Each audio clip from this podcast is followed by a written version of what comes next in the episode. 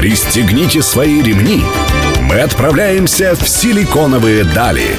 Мир интернет-технологий и digital-бизнеса. За штурвалом Владимир Смеркис. При поддержке агентства Digital 360. Добрый день, друзья. Сегодня среда 15.00, даже чуть-чуть позже этого времени. У меня в гостях Александр Григорян, владелец и директор по развитию агентства «Улей». Александр, привет. Добрый день, друзья. Александр, сейчас такое модное слово, модное веяние. Мы не раз, в принципе, его упоминали в предыдущих наших эфирах. Digital трансформация или цифровая трансформация. Вот э, можешь немножко поподробнее, понятнее рассказать нашим слушателям, что же это такое? Да, конечно, мы этот термин очень сами любим. Вообще, когда мы о нем задумались впервые и начали пытаться находить какую-то информацию в интернете, кто что рассказывает, в российских издательствах практически ничего не было написано. Было пару там сайтов, которые хоть что-то говорили об этом. В основном что-то за рубежом мы находили, читали. Стали сами искать. Стали сами разбираться с тем, что это такое. Нашли интересные моменты в том, когда увидели, что есть уже бизнесы, которые меняют свою структуру. И это не только крупные бизнесы, такие как Uber или онлайн-банки, а есть небольшие организации, которые ориентируются на эти тренды. Ну, Uber, Uber сам по себе, он уже э, является таким примером, наверное, диджитал-трансформации uh-huh. бизнеса такси, да? А, но здесь речь, наверное, идет о таких бизнесах, бизнесах более классических, или, или я не да, прав? Да, да. Действительно, есть э, классические бизнесы, которые начинают это делать частично. Вообще, если вдаваться в подробности, есть э, классическое определение, можно сказать, диджитал-трансформации, которое выдала MIT Sloan. Они назвали это использование цифровых современных технологий для кардинального повышения ценности компании и эффективности. То есть здесь две важных вещи. Ценность организации для своих клиентов и внутренняя эффективность. По сути, мы э, диджитал-трансформацию определяем как перевод коммуникации в онлайн. Всего-навсего. Внутренние коммуникации и внешние коммуникации. Ну, а пару кейсов можешь сказать вообще, для кого это было сделано, вами, например, или вообще в мире мировые примеры, чтобы было понятно на пальцах? Да, можно рассмотреть и на наших кейсах. Э, но, в принципе, чтобы было проще, давайте рассмотрим на, на том, с чем мы сталкиваемся. Банки очень простой пример и близкий всем. Если мы лет 15 назад э, еще должны были ходить в банк, чтобы отправить платежку, и в банке внутри тоже далеко не все было оцифровано, то сейчас у нас э, банк есть в кармане, да, нам не нужно не заботиться о том, в какое время мы должны туда прийти, он доступен нам 24 на 7 и в любой точке Земли, где есть интернет. Вот по сути это дополненная ценность к основному продукту банка, и теперь банки уже конкурируются не в том, у кого интереснее выгодные предложения, а у кого лучше дается вот этот digital сервис. То есть э, банк, например, с э, Олегом во главе, с известным всем, это такой хороший пример э, digital-трансформации в банковской сфере, да? Да, это прекрасный пример. И здесь понятно, что сервисные компании двигаются в первую очередь вперед. Но это касается не только их, потому что, по сути, э, как я сказал, э, добавленная ценность, она может создаваться и к обычному продукту, который мы используем в офлайне. Как это может происходить? Когда компания начинает заботиться о своих клиентах, когда начинает думать о том, как клиентам будет использовать свой продукт в будущем, что можно сделать дополнительного к этому через онлайн. Ну и здесь появляются в помощь различные мобильные приложения, которые добавляют какие-то функции к основному продукту, либо через сайт функция определенное взаимодействие с услугой. Давай продолжим эту тему в следующем блоке. Напомню, друзья, что у меня в гостях Александр Григорян, владелец и директор по развитию агентства «Ули». Вы слушаете «Силиконовые дали» на Мегаполис 89,5 FM. Не переключайтесь.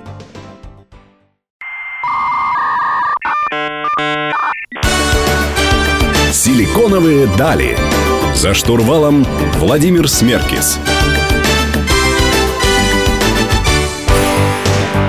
Друзья, вы продолжаете слушать программу «Силиконовые дали» на Мегаполис 89,5 FM эм. в студии Владимир Смеркис, и я беседую с Александром Григоряном, совладельцем, директором по развитию агентства «Улей». Александр, мы в прошлом блоке э, немножко попытались рассказать слушателям о том, что такое диджитал-трансформация. Я так понимаю, что это такой глобальный большой тренд, который уже какое-то количество времени существует. А какие вообще тренды предшествовали диджитал-трансформации, цифровой трансформации? Какие тренды вообще еще существуют на рынке бизнеса? Я вот здесь э, буду, наверное, не на свои ощущения ориентироваться, а расскажу о цифрах, которые существуют на основе каких-либо исследований. Ну вот, например, есть исследования Oxford Economics, а, которые говорят, что есть быстро растущие компании, которые ориентируются в основном на три ключевых вещи. Во-первых, они используют аналитику данных для того, чтобы менять свою маркетинговую стратегию, менять а, свое поведение на рынке. То есть смотрят на цифры для того, чтобы принимать какие-то решения. Да, обязательно.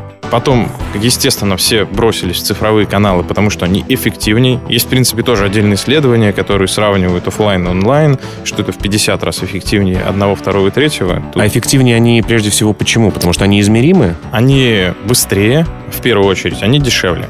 Их а. запустить можно мгновенно, И, и запустить их, да, можно гораздо быстрее, требуется меньше вложений на это.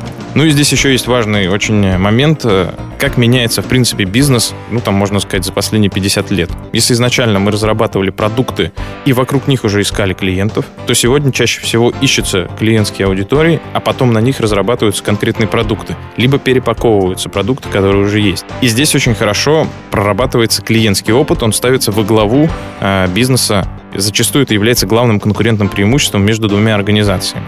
Но правильно ли это плясать вокруг клиента? Ведь на самом деле многие компании, такие как э, известный энергетик, не будем его называть, они открывали новые рынки вообще. То есть до них не существовало такого рода продуктов. Естественно, нет, естественно, как сказал Генри Форд, э, если бы я делал то, чего хочет мой покупатель, я бы дал ему более быструю лошадь. Естественно, нужно предложить что-то, что отвечает на реальную потребность э, клиентской аудитории. Да? Но здесь нужно понимать, что улучшать опыт взаимодействия с продуктом продуктам необходимо. Это ключевая особенность. Да, и зачастую мы сегодня видим, как тот или иной человек выбирает организацию только по причине того, что с ним там лучше обходится, ему удобнее с этой компанией работать. И, конечно же, цифровые каналы, так как они ближе к человеку, так как они у него в кармане, в телефоне, так как они круглосуточно работают, являются здесь ключевым драйвером когда начали активно развиваться мобильные технологии, мобильный интернет, смартфоны, да, все это обеспечило этот рост. Сейчас некий второй виток digital происходит, но что когда-то у нас появился интернет, и мы начали что-то там делать. Сегодня же мы уже переводим полностью процессы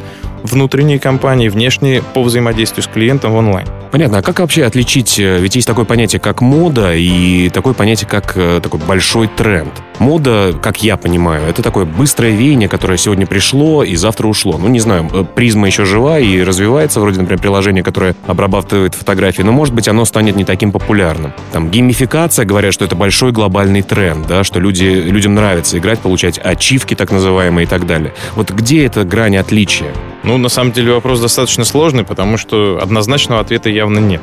Очень часто здесь э, существуют гипотезы, которые основываются на некоторых данных и плюс каких-то внутренних ощущениях того человека, который решил их протестировать. И бывает дешевле протестировать гипотезу, чем долго исследовать, а, будет ли она работать. Ну и, кстати говоря, на самом деле digital-канал очень классный, если я правильно понимаю, в том, что тестировать идеи гораздо проще, да, круче да. и дешевле. Здесь я еще хочу добавить важный момент про тренды. Это сознание предпринимателей и бизнесменов. Я могу сказать, когда мы два года назад об этом заговорили и приезжали в компании и рассказывали, никому было это не интересно, ну, не понимали, что мы хотим вообще с ними сделать, даже если там глаза горели, ну, хоть желания не было. А сегодня же бизнесмен понимает, что ему нужно перестраивать, что ему нужно уберизировать как-то свои процессы, да, исключать посредников внутренних и становиться эффективнее. И особенно какие-то кризисные явления, они часто способствуют этим мыслям. Друзья, в следующем блоке поговорим о том, э, чем отличается Москва и Санкт-Петербург. Оставайтесь на Мегаполис 89.5 FM. С вами Владимир Смеркес и Силиконовые дали.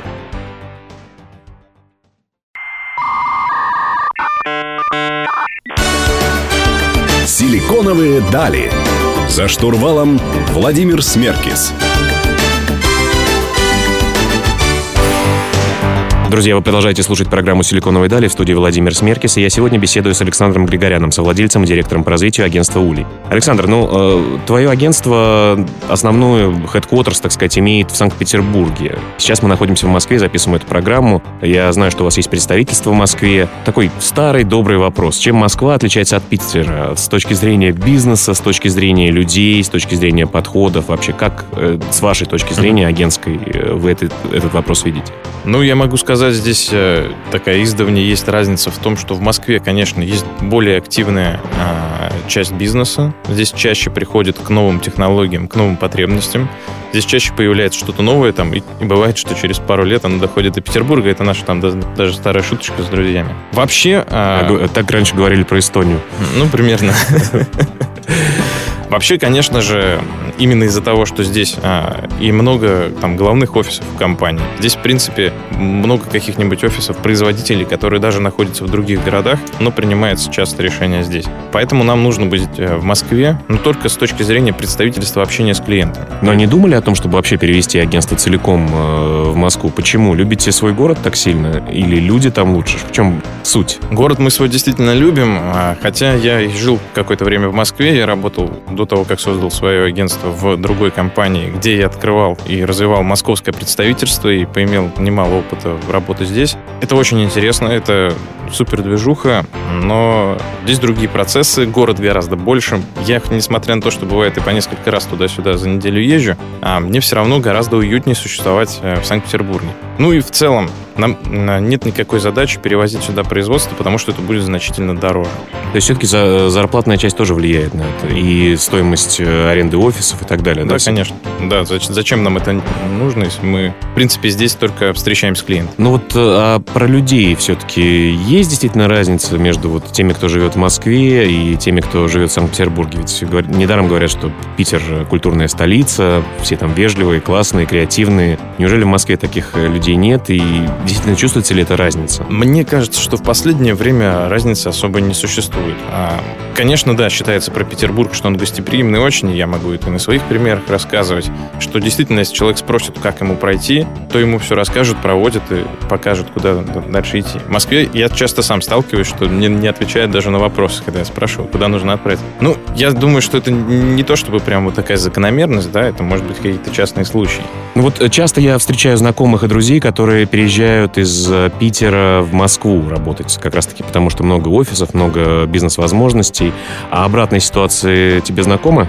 Да, действительно, ситуаций много, когда переезжают. Моих а, друзей немало переехало в Москву, кто здесь развивается и а, растет но и есть обратные примеры. Часто это связано с тем, что кому-то предложили работу и вместе переехали. паре, да? Жена, да. И, например, у нас работает сотрудница, один из проект-менеджеров, которая перебралась из Москвы в Санкт-Петербург и успешно работает. Кстати говоря, э, вру, есть у меня один человек, но он, правда, приезжал в Петербург только на три месяца, потом вернулся все равно в Москву, но там так культурно очистился. Сева, тебе большой привет. А, друзья, напомню, что мы беседуем с Александром Григоряном, совладельцем, директором по развитию агентства «Ули». Вы слушаете «Силиконовые дали». А в следующем блоке мы поговорим вообще про будущее агентства. Будут ли они? Оставайтесь с нами.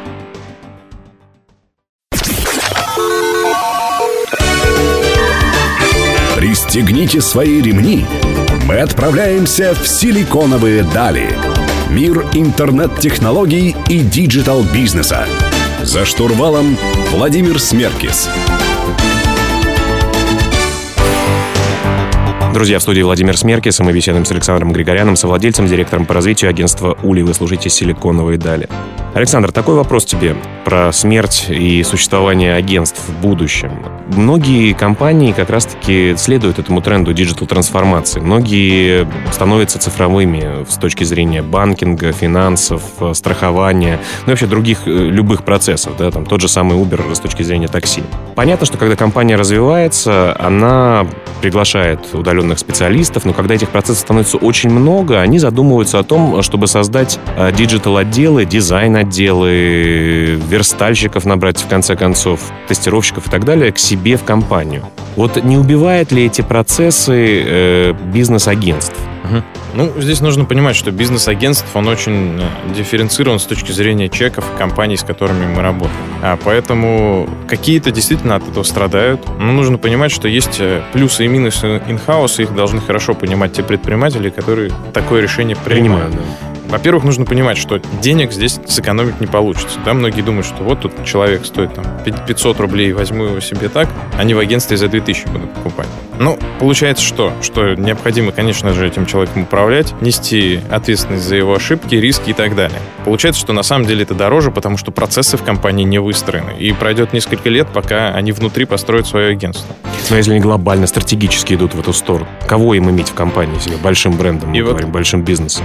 И вот здесь вот э, ключевой момент именно, найдут ли они того руководителя, который построит у них этот отдел внутри. Потому что часто упирается все в этого человека, а их очень мало. Да, это, как правило, те люди, которые хотят свое агентство развивать, они где-то чего-то управлять, или они теряют мотивацию нередко. И мы знаем крупные компании, которые заводили у себя digital отделы? Да, digital отделы, и в итоге у них там как-то страдает эффективность, и на деле они не могут там банальные вещи на сайте своем реализовать. Слушай, ну если мы вспомним, э, там, я не знаю, 10 лет назад было очень много агентств, которые такие, ну и сейчас они есть на самом деле, вот коммуникационные, да, а есть э, компании, которые занимаются очень э, узкими какими-то специализациями, да, я не знаю, там, развитием продаж, приведением лидов в недвижку, например, или спортивным маркетингом, да, и так далее. Вот сейчас какой тренд ты видишь на рынке? Сейчас такая глобализация специализация услуг агентств или наоборот диверсификация с точки зрения узких э, услуг? Оно происходит одновременно и в одну и в другую сторону, то есть агентства и туда, и туда работают, растут. А здесь важно что? Опять-таки, если вернуться к прошлому вопросу,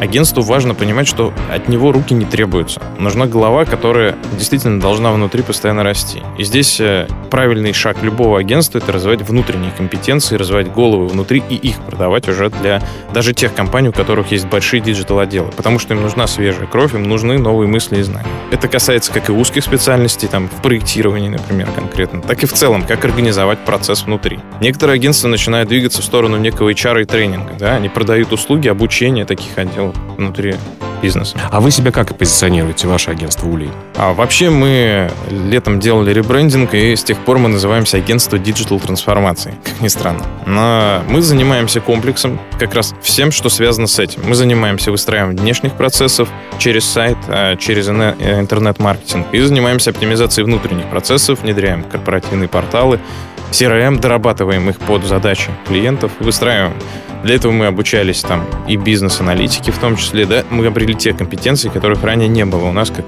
у веб-студии. Ну, в следующем блоке предлагаю немножко посчитать деньги и вообще понять, почему дорого платить классно, а дешево платить получаешь всегда плохой результат. Или не всегда. Друзья, напоминаю, что у меня в гостях Александр Григорян, совладелец и директор по развитию агентства «Ули». Вы слушаете «Силиконовые дали» на Мегаполис 89,5 FM. Эм. Оставайтесь с нами.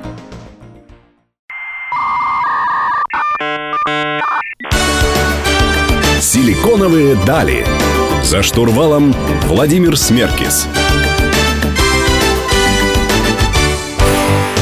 Друзья, вы продолжаете слушать программу «Силиконовые дали». Меня зовут Владимир Смеркис. Я беседую с Александром Григоряном, совладельцем, директором по развитию агентства «Улей», главной офис которого находится в Санкт-Петербурге, но в Москве они хорошо представлены, чему пример э, сегодняшний визит Александра к нам в студию. Александр, про цены, про деньги немножко хотелось бы поговорить. Вечный вопрос, э, понятно, что немножко избитый, но тем не менее. Почему рекламная кампания, сайт э, в одном месте стоит 20 тысяч рублей сделать, в другом стоит 10 миллионов? Вот предприниматели часто, особенно те, которые еще не прошли этап диджитал-трансформации, акционеры, владельцы компании не понимают, когда маркетологи им приносят сметы и говорят, это хорошее агентство, поэтому здесь стоит, сайт будет 10 миллионов рублей. Вот э, как ему принять решение или ей? Ну, здесь действительно есть такая проблема, и некоторых предпринимателей сильно смущает надписи «сайт за 5000 рублей», и даже крупные компании да, часто с этим сталкиваются, через это проходят. Конечно, здесь важен опыт о компании, сколько раз они уже заказывали эти услуги, потому что в какой-то момент они понимают, что дешево там хорошо не получится, хотя и дорого тоже не все. Разница в цене, э, она складывается исходя из подхода к ценообразованию. Есть тут таких два основных подхода на основе себестоимости, то есть трудоемкости, то есть в трудочасах высчитывается стоимость проекта. И есть на основе ценности, которую клиент получит. Ну, там, например, мы вам оптимизируем такой процесс, вы сейчас тратите на него миллион рублей в месяц, теперь будете 100 тысяч. Сколько это стоит для бизнеса? Ну, то есть вопрос экономии, да? Да, вопрос, насколько мы им сэкономим. Ну, или, например, внедренная CRM приносит просто за счет своего существования плюс 15% к доходу. Ну, хорошо, мы, с другой стороны, знаем такие примеры, когда э, дизайнеры, верстальщики, стратегии э, больших известных брендов э, с точки зрения агентств предлагают свои или их находят для предоставления услуг со стороны. Вот почему по этому пути не пойти и не сэкономить? То есть реально нужна ли там, команда из 10 человек, аналитиков, стратегов и так далее для создания сайта компании, которая занимается там металлом или песком? Здесь опять-таки вопрос в том, есть ли внутри бизнеса человек, который способен правильно взаимодействовать, понимать, принимать задачи, да, результаты задач. Потому что многие встают в позицию дизайнера, и никакой крупный, серьезный дизайнер не будет работать, да, с такими. Все упирается в это. Если есть внутри бизнеса человек, который компетентен, который работал в агентстве, например, да, и знает, как правильно принимать работу, как выстраивается этот процесс, можно попробовать, да, если собрать какую-то кучку профессионалов, ну и то, далеко не всегда они выстроятся. Здесь очень важна команда. Команда, которая отвечает вместе за результат и обеспечивает его. Да, здесь очень есть часто вещи, которые не прописаны в должностных инструкциях, но выполняются. Этого не будет, если заказывать по отдельности. Скажи, пожалуйста, у одного известного российского дизайнера, э, так сказать, digital э, production компании, у которого мы все знаем, есть слоган «Долго, дорого» и для того, чтобы это произнести в эфире, мы скажем «офигенно». А вот вопрос э, второго слова в этом слогане «долго». Насколько прогнозируема вообще работа над э, тем или иным digital-этапом трансформации любой компании? Последний год мы стали четко разделять, что относится к минимально рабочему продукту, или это правильно называется MVP, а, да, и всегда на, после этапа аналитики определяем, что нужно необходимо минимально быстро запустить для бизнеса, чтобы это уже приносило пользу. А потом уже всякие дополнительные няшки и рюшечки. MVP должен разрабатываться на самом деле не менее полугода, не более полугода, да, и обеспечивать минимальные функции для бизнеса. Потом уже это процесс итерационный, когда дорабатывается, выпускается новый функционал, он регулярный. То есть суть в том, что когда вы сделали, условно говоря, коробку, завезли базовую мебель, заезжайте в этот дом, а потом уже его улучшайте, вешайте картины и uh-huh, так далее. Uh-huh. Верно я да, понимаю? Да. Ну что ж, друзья, в следующем блоке мы поговорим о том, как развивать вообще агентский бизнес, что для этого делает Улей. Э, напомню, что у меня в гостях Александр Григорян, совладелец и директор по развитию агентства Улей.